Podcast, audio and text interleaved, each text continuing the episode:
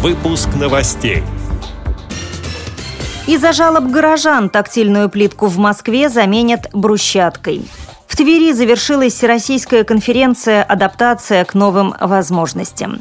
В Красноярске разработали памятку по пожарной безопасности для слепых и слабовидящих детей.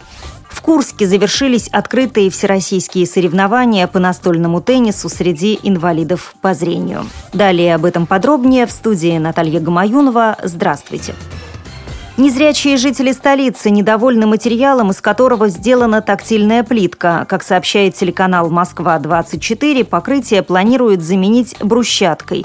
Ее уже выложили в центральных скверах. Если отзывы о новшестве будут положительными, покрытие поменяют по всему городу. Тверской областной специальной библиотеке для слепых имени Михаила Ивановича Суворова завершилась Всероссийская конференция «Адаптация к новым возможностям. Реализация государственной программы «Доступная среда». Мероприятие было приурочено к 50-летию читальни. На нем выступили руководители специализированных библиотек из Мурманска, Карелии, Свердловска, Санкт-Петербурга, Москвы, Курска, а также городов Тверской области. Организаторы проекта решили поделиться с гостями гостями своим опытом, а также узнать о достижениях коллег, рассказывает заместитель директора библиотеки Галина Подшибякина.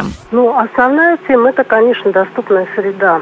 Сделать наши библиотеки доступными для всех категорий инвалидов. В частности, вот наша библиотека в 2012 году участвовала в реализации государственной программы «Доступная среда».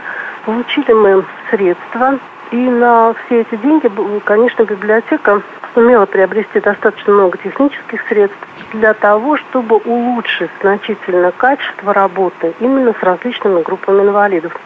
Но дело в том, что когда мы впервые столкнулись с реализацией вот программы в 2012 году, по-хорошему сказать, мы, конечно, очень много наломали дров, потому что мы были участниками пилотного проекта. Было три региона – Тверь, Казань и Саратов. И в оформлении документов, в оплате, в приобретении, в работе с различными организациями, поставщиками у нас было очень-очень много проблем.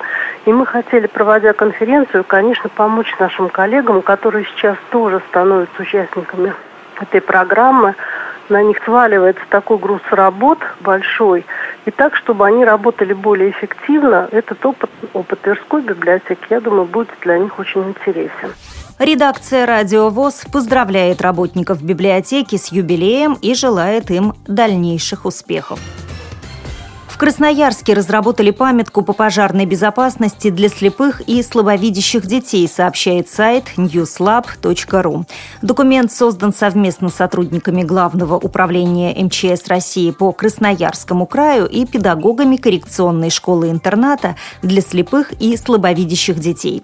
В памятку включен текст, напечатанный шрифтом Брайля, а также тактильные мнемосхемы с алгоритмом действий во время пожара. Также для детей провели специальное занятие, на котором они смогли узнать, что такое пожар. Чтобы каждый ребенок услышал потрескивание огня и почувствовал запах горящего материала, пожарные в специальных противнях разожгли костры. Курске завершились открытые всероссийские соревнования по настольному теннису среди инвалидов по зрению.